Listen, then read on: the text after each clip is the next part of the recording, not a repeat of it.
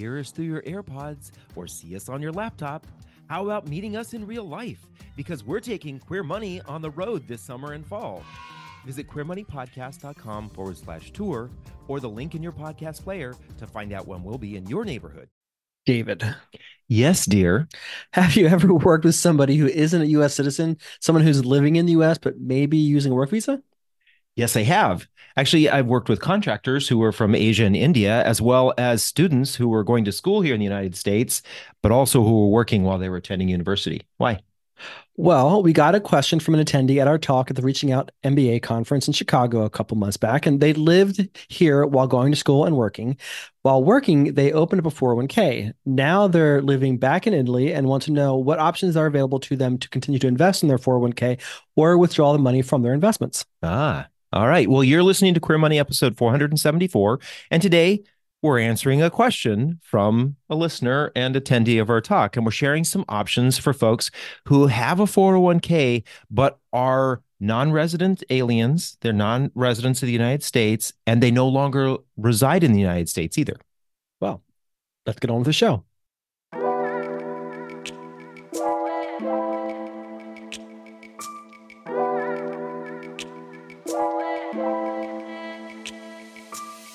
You're listening to the Queer Money Podcast, personal finance with a rainbow twist. Queer Money is dedicated to financial independence, financial well being, investing knowledge, and the intersection of all things money as an LGBTQ person. Queer Money is made possible by Capital One. Capital One believes that financial well being includes your mental, physical, and financial health. Check out CapitalOne.com today. Welcome back to another episode of Queer Money. So let's go ahead and set a baseline for this discussion. It might be a little bit meaty and not broadly applicable to all of our listeners, um, but it is applicable to some or maybe somebody that you know and love and that you want to share this episode with. We would love that. Yeah. So, what's that baseline? What, what the question is, what's a 401k or a 403b? A lot of them are a lot of the rules, regulations and benefits and and requirements are very similar for both. Well, we talked in depth about that on Queer Money episode number 166, but basically both are company sponsored retirement plans that help you prepare for retirement. So a combination of pooled assets that allow you to invest some of your income in a tax deferred account and also very often you get a corporate or company match that allows you to get more money as income than you otherwise would. So great accounts for becoming wealthy and we're huge fans of them and 80% of millionaires claim that their 401k was the singular vehicle that helped them cross that millionaire milestone. Yeah. Nothing else, not inheritance, not a six figure pay, not a windfall of money, not the lottery. It's their 401k. Yeah. So, can anyone open up a 401k? Well, Pretty much. pretty much.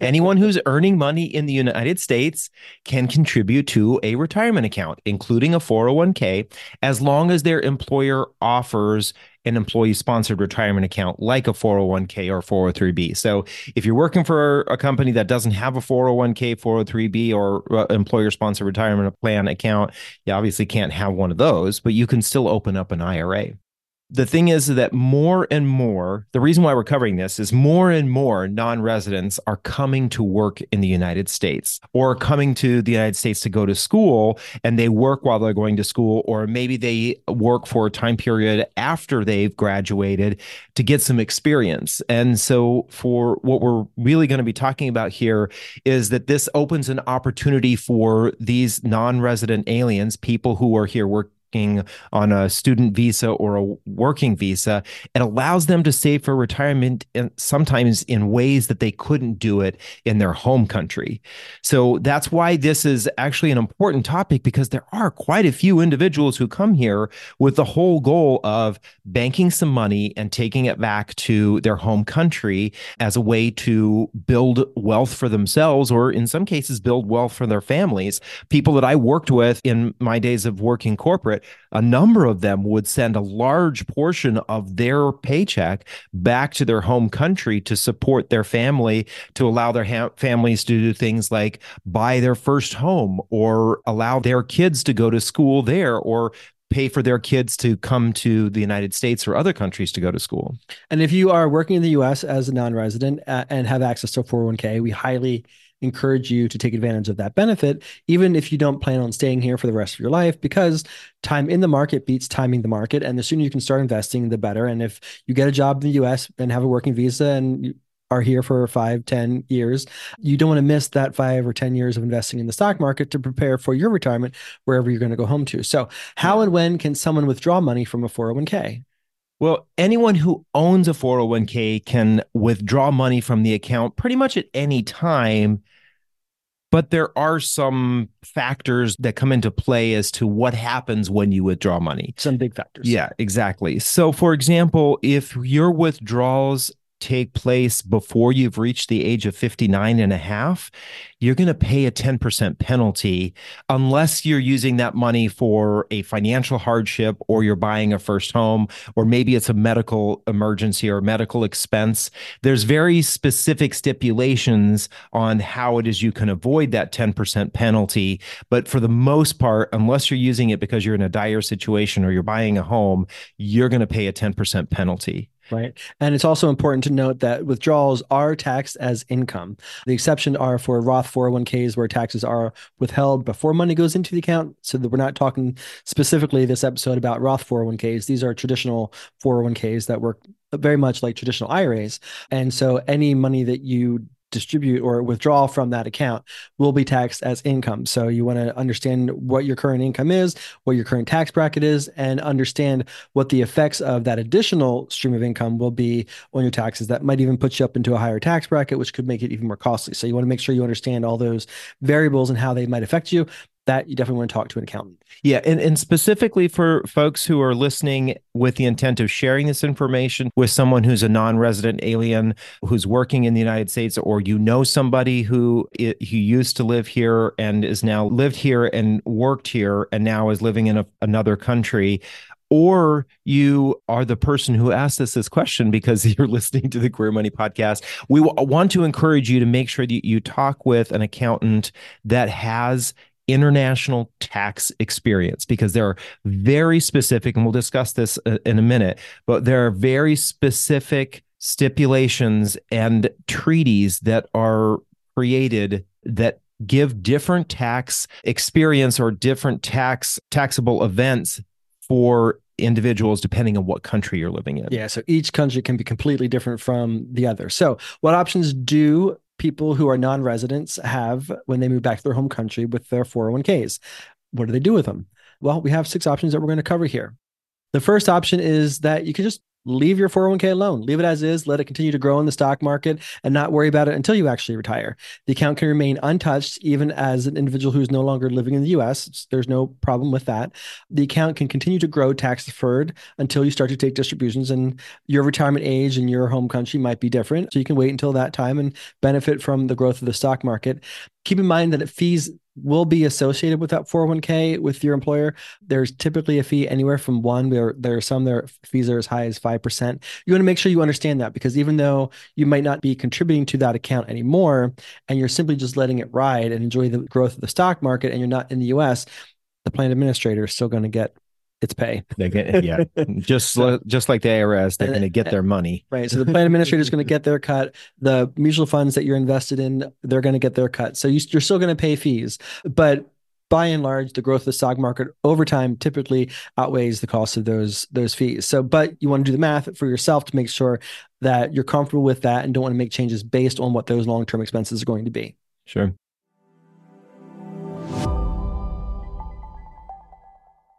Capital One strives to inspire a better financial path for everyone, including the LGBTQ plus community, through access to credit, tools to manage debt, and product features.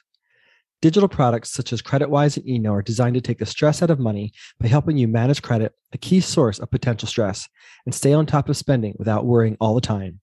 Sign up for CreditWise for free today.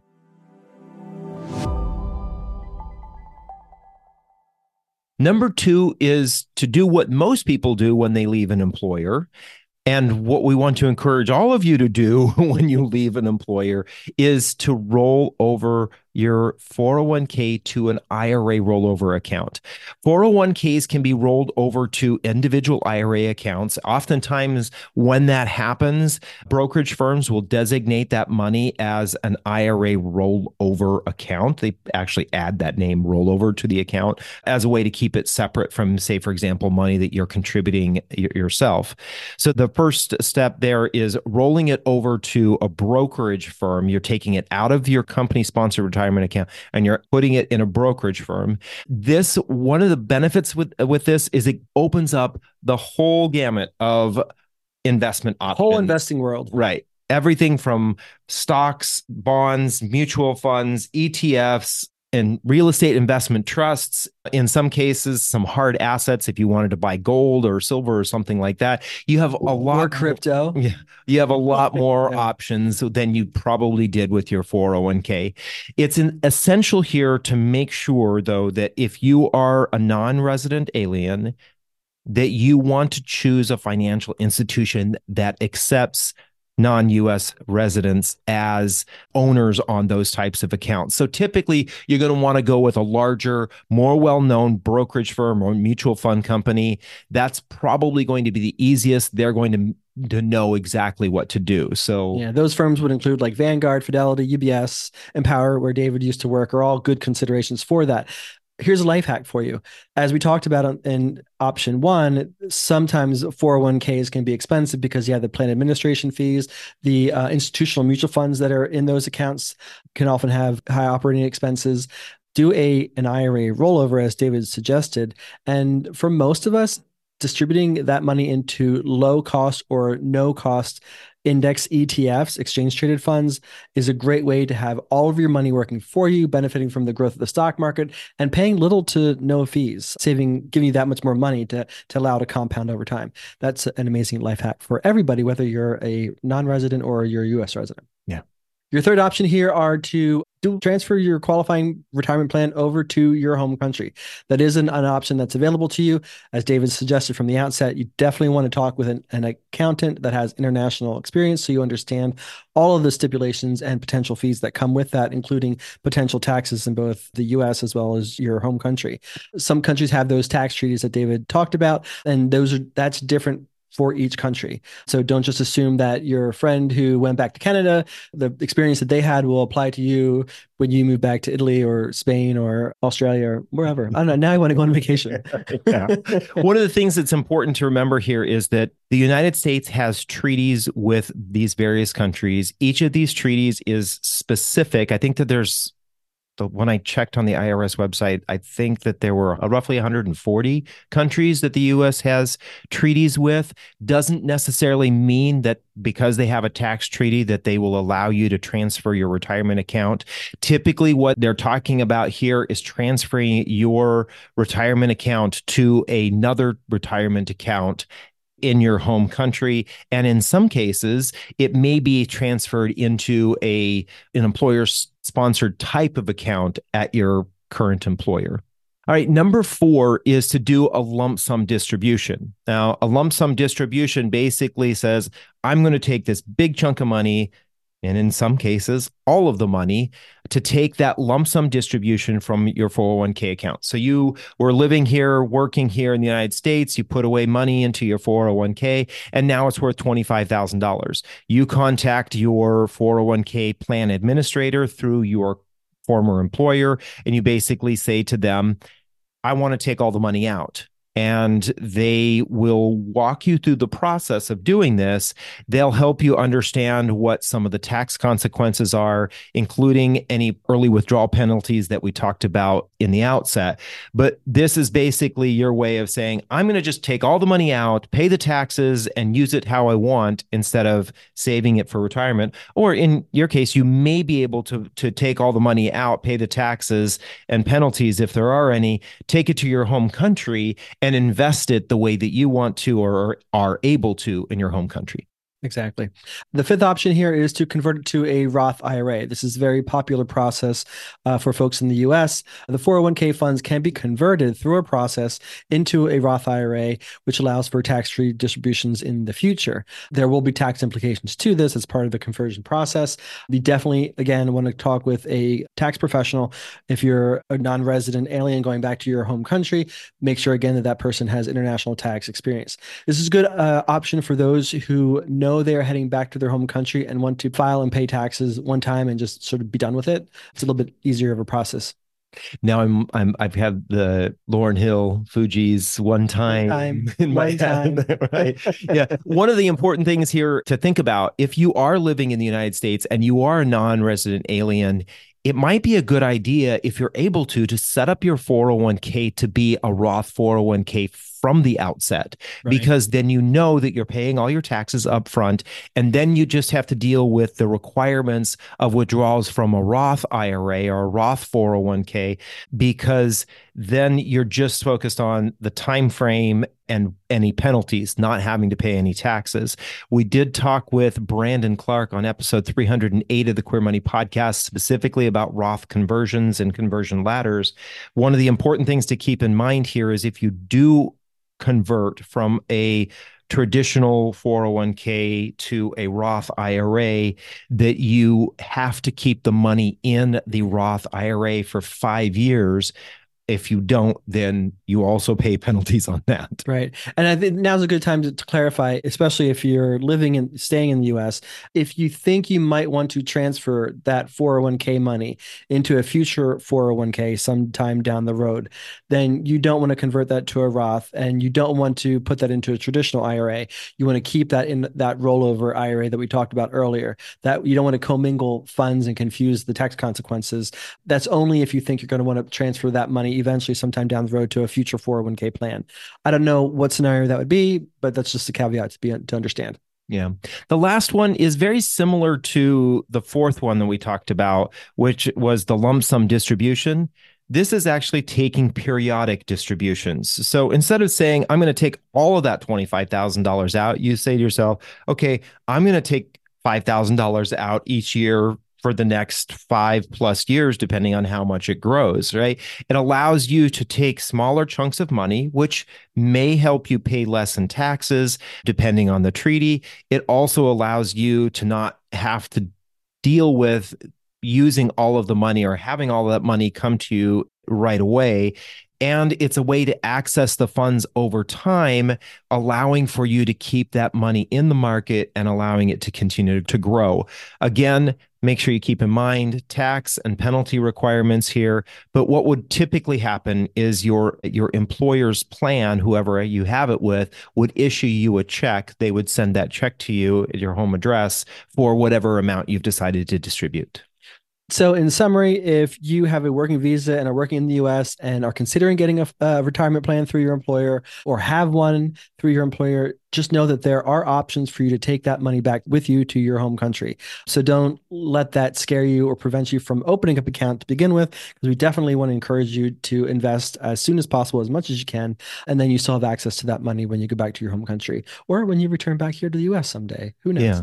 And as we mentioned in the outset, I have worked with individuals who are non resident aliens. So if you're a manager or if you're an individual contributor who is working with colleagues that are non resident aliens, we hope that you find this information helpful and you're able to pass that on or help with their decision making, give them some advice, or at least share the podcast with them. Exactly. So stay tuned for your queer money takeaway from this episode. Make sure to check out more ways that Capital One can help you achieve financial well being at CapitalOne.com. That's CapitalOne.com. Thank you for listening to another episode of the Queer Money Podcast. Remember again, if you want the Queer Money Takeaway, you can get that by subscribing to our newsletter, either in your podcast player or in the YouTube link. But especially for this particular topic, make sure you're talking with a tax professional with international tax experience. Exactly. Then join us this Thursday when we cover the most affordable LGBTQ plus friendly city in the most anticipated state we've received so far, and that is California. And then next Tuesday when we tackle the second installment in our Gay Retirement 101 series. Thank you and have an amazing week.